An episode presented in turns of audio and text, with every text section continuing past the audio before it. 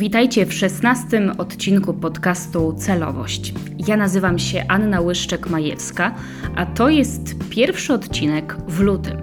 Dlatego też zacznę od opowiedzenia Wam, jaki motyw przewodni wybrałam na ten miesiąc. W lutym podcasty będą połączone wspólnym motywem, który nazywa się Celowa Struktura. Jesteście ciekawi? Już tłumaczę, skąd taki pomysł. Pomyślałam sobie, że ten czas magicznego myślenia o naszym rozwoju, o tym, co się wydarzy, jeżeli tylko będziemy tego bardzo chcieli, które jest charakterystyczne dla stycznia, w lutym już trochę blednie. Wydaje się nam, że rzeczywiście może nie wszystko jest tak łatwo zdobyć, może nie wszystko jest na wyciągnięcie ręki. I tutaj właśnie z pomocą mogą przyjść nam pewne struktury, które po prostu poprowadzą nas przez różne ważne pytania, po to, żeby dać nam wgląd w siebie i pomóc nam ustawić pewne cele, zaplanować pewne konkretne prace, no bo bez nich nic ważnego się w naszym życiu zawodowym nie wydarzy.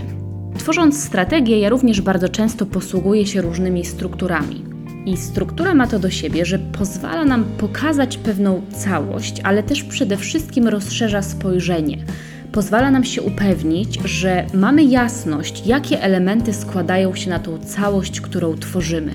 W pracy nad rozwojem zawodowym również możemy wykorzystać taką celową strukturę, żeby jeszcze lepiej siebie poznać, swoje potrzeby, swoje mocne strony, jeśli chodzi o to, jak widzimy się w tej sferze zawodowej, albo po prostu zaplanować te kolejne kroki zawodowego rozwoju, czy też awansu, czy zdobycia nowej pracy, czy zmiany branży. Opowiem Wam też o pewnej strukturze, która pomaga organizować sobie pracę przez 12 tygodni. W lutym będzie 3 odcinki podcastu i już teraz zapraszam Was na kolejne. Dzisiejsza struktura pochodzi z książki, którą uważam za naprawdę niezwykle ważną pozycję w bibliotece każdego doradcy zawodowego, czy też każdej osoby, która chce świadomie budować swoją karierę i planować swój rozwój zawodowy. Mowa tutaj oczywiście o pozycji, jakiego koloru jest Twój spadochron. Autorem jej jest Richard N. Bolles. Nie będę Wam oczywiście dzisiaj odbierała przyjemności czytania tej książki, natomiast zdradzę Wam jedną wybraną strukturę, z którą możecie popracować i opowiem Wam, jak to zrobić w sposób, który nie jest bardzo trudny i bardzo skomplikowany, nie wymaga tygodni pracy, natomiast można go zastosować, kiedy właśnie potrzebujemy takiego ustrukturyzowanego podejścia do tego tematu, który mamy w głowie. Jeśli chodzi natomiast o wspomnianą przeze mnie książkę, to tytułowe pytanie, jakiego koloru jest Twój spadochron, nie jest tylko takim chwytliwym zabiegiem wyróżniającym książkę na półce, ale jest to także refleksja, którą podzielił się autor książki i wynika ona z jego praktyki właśnie w doradztwie zawodowym. Odnosi się to do tego, że kiedy prezesi dużych firm dostają wypowiedzenie, mają często do dyspozycji tzw. złoty spadochron, czyli mogą spokojnie szukać nowej pracy, bo na przykład przyznaje im się czas odprawy rocznej, podczas której normalnie dostają pensję. I tutaj pojawia się takie pytanie autora, to znaczy jakiego koloru jest nasz spadochron? To znaczy na ile jesteśmy przygotowani na niespodziewaną sytuację, na ile mamy przygotowany plan B i czy znamy swoje zasoby, żeby móc sprawnie zareagować, kiedy będzie taka potrzeba. Jest to refleksja z książki napisanej wiele lat temu, ale myślę, że nadal jest bardzo aktualna i może nas naprawdę dobrze naprowadzić w temacie zawodowym. Struktura, o której Wam opowiem, tworzy całość. Jest nią kwiat, jest to taki symbol, który również ułatwia nam ułożenie pewnych elementów względem siebie. Każdy z poruszanych obszarów symbolizuje jeden płatek, a całość składa się z 7 kroków. Przed Wami zatem ćwiczenie kwiatowe pochodzące z książki, którą napisał Richard N. Bolles. Polecam to ćwiczenie Wam, jeżeli właśnie zabieracie się za szukanie nowej pracy i zamiast wysyłać CV na oślep chcecie zacząć od tego, żeby lepiej zrozumieć swoją zawodową sytuację i swoje potrzeby.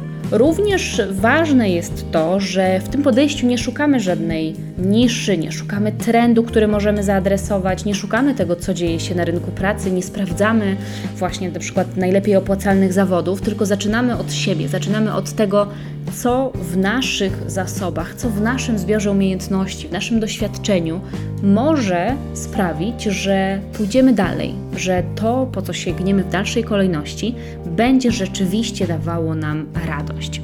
Richard Bolles podkreśla, że wiele osób, które szukają pracy w taki sposób nieudolny, wcale nie mają małej wiedzy na temat rynku pracy, ale brakuje im tej wiedzy o sobie. I dlatego właśnie takie ćwiczenie. Jeżeli chcecie wypełnić to ćwiczenie słuchając podcastu, to potrzebujecie kartkę i długopis, nic więcej. Na środku kartki rysujemy koło, a dookoła niego jeszcze 6 kół. Dobrze, gdyby były one na tyle duże, żeby można było spokojnie w nich w środku zapisać tekst. Niech one stworzą taki właśnie symboliczny kwiat. Zabierając się do wypełniania, jest to bardzo ważne, żebyśmy mieli w głowie obraz pracy, której szukamy, pracy, którą chcielibyśmy wykonywać. Warto więc poświęcić chwilę przed rozpoczęciem tego ćwiczenia na przywołanie takiego szczegółowego obrazu w głowie. Zaczynamy! Przejdziemy sobie przez ten kwiat obszar po obszarze. W książce każdy z tych obszarów jest bardzo rozbudowany, natomiast ja się dzisiaj skupię na esencji, po to, żebyście mogli zobaczyć, na czym to polega, jakie tematy są tutaj dotykane i co rzeczywiście składa się na tą całość, jakie poszczególne elementy trzeba przepracować. Punkt pierwszy. Wypisz cele i wartości, które chcesz realizować w swojej pracy, a następnie ponumeruj je od najważniejszego do najmniej ważnego. Pierwszy punkt pyta nas o to, co jest niezwykle ważne, czyli o wartości i o cele, które chcemy realizować. Jest to pytanie z dużo wyższego poziomu niż tylko stanowisko, które chcielibyśmy objąć. Jest to pytanie o to, w jakie sprawy chcemy inwestować swoją energię, czy chcemy tworzyć piękno, dobro, czy chcemy przyczyniać się do odkryć medycznych, czy pomagać ludziom czuć się lepiej w swoim ciele. Warto tutaj myśleć szeroko i być ze sobą szczerym.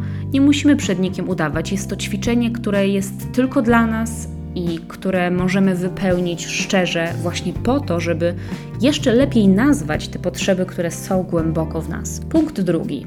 Napisz, jaką specjalistyczną wiedzą chcesz się posługiwać w pracy, z jakich dziedzin. I również warto sobie ten punkt uporządkować od najważniejszego punktu do najmniej istotnego. Drugi punkt jest również bardzo istotny i warto na niego poświęcić trochę więcej uwagi, dlatego że zanim wypiszemy, z jaką wiedzą chcielibyśmy pracować, warto sprawdzić, jaką wiedzę właściwie już teraz mamy w swojej głowie. I nie chodzi tutaj o robienie jakichkolwiek testów czy klasówek niemalże pochodzących prosto ze szkolnej ławki, natomiast pomocne będzie po prostu sporządzenie listy, w której otworzymy głowę i wypiszemy wszystkie typy wiedzy, z którą mieliśmy styczność, do której jesteśmy w stanie wrócić, bo przecież nawet jeżeli nie pamiętamy teraz na wyrywki wszystkich informacji ze studiów czy z różnych kursów, to ta wiedza do nas dotarła i jesteśmy w stanie do tych materiałów, czy do tych zasobów, czy do właśnie tej wiedzy po krótkim poszukaniu czy przypomnieniu sobie dotrzeć. Dlatego warto zacząć od wypisania wszystkich przedmiotów ze szkoły i uczelni. Tutaj zwłaszcza zwróćcie uwagę na temat języków obcych. Następnie wypiszcie swoje umiejętności pochodzące z pracy, z różnych stanowisk, które wykonywaliście.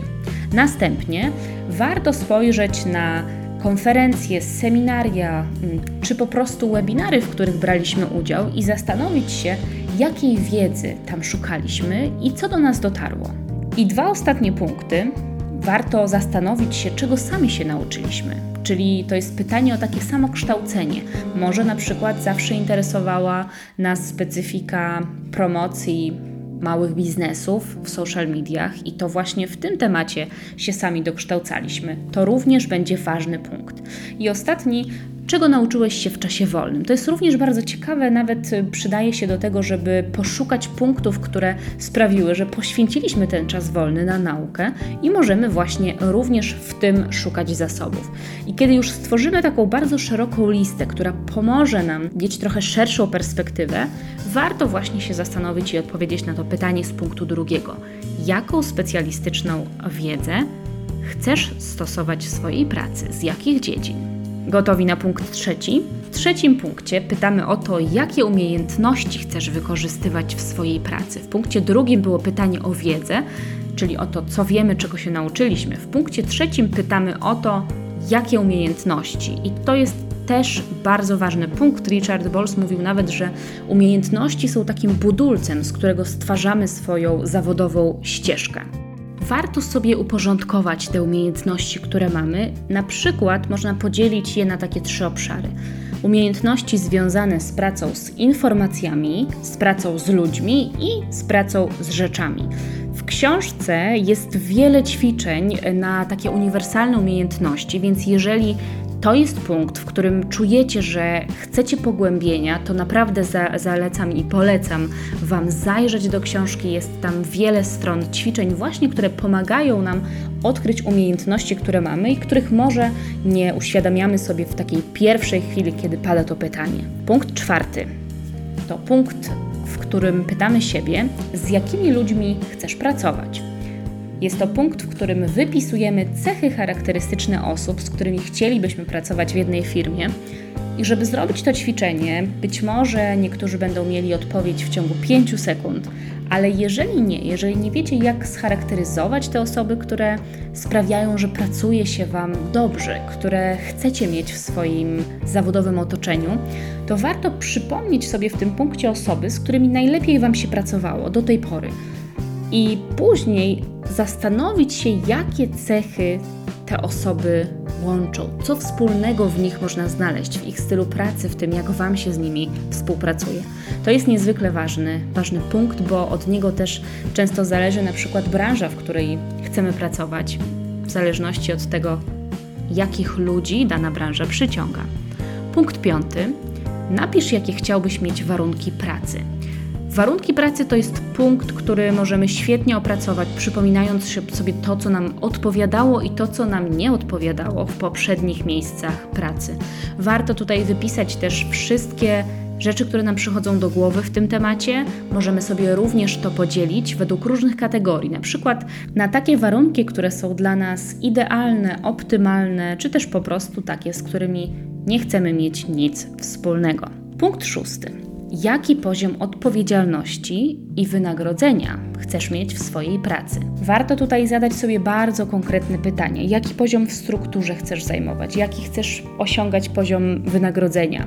Jaki będzie Twój maksymalny poziom i minimalny? Minimalny, czyli taki, który pokryje Twoje koszty utrzymania i niezbędne wydatki, pomoże Ci opłacić rachunki i zapewnić godziwy byt swojej rodzinie, jeżeli masz rodzinę na utrzymaniu. Punkt 7. Gdzie chciałbyś pracować? Blisko, daleko, w centrum miasta, w dużym, w małym mieście. I ten punkt naprowadza nas na takie rozmyślanie o tym, jak praca ma wpisywać się w nasze codzienne życie. Bo to, że będzie na nie wpływać, to wiemy. Czas dojazdu, widoki, które mijamy po drodze, czy odwożenie dzieci do szkoły, bliskość siłowni, to są wszystko bardzo istotne punkty, które sprawiają, że praca może być dobrym elementem w naszym codziennym dniu albo może być utrudnieniem. I tak właśnie przeprowadziłam Was przez diagram kwiatowy. To już wszystkie punkty. 7 punktów do zagospodarowania. 7 punktów, przez które chciałam przeprowadzić Was sprawnie po to, żeby też było jasne, co jest esencją każdego z tych punktów, co jest najważniejsze, jakie pytania pomocnicze sobie możemy zadać. Zachęcam Was do przeprowadzenia tego ćwiczenia chociaż raz, szczególnie jeżeli czujecie, że coś w Waszej obecnej pracy chcielibyście zmienić. Taka struktura może pomóc Wam zmapować te elementy, które powodują niezadowolenie albo są źródłem dyskomfortu.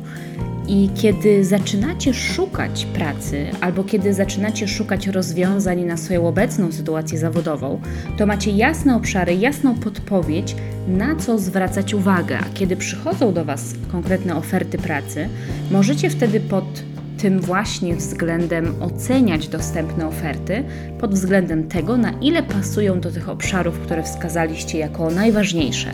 To, że wypełnimy sobie ten idealny kwiat zawodowy, to wcale jeszcze nie oznacza, że każda z ofert, którą wybierzemy, czy którą powinniśmy wybrać, musi być idealna i musi idealnie odhaczać każdy boks, który tutaj się pojawia.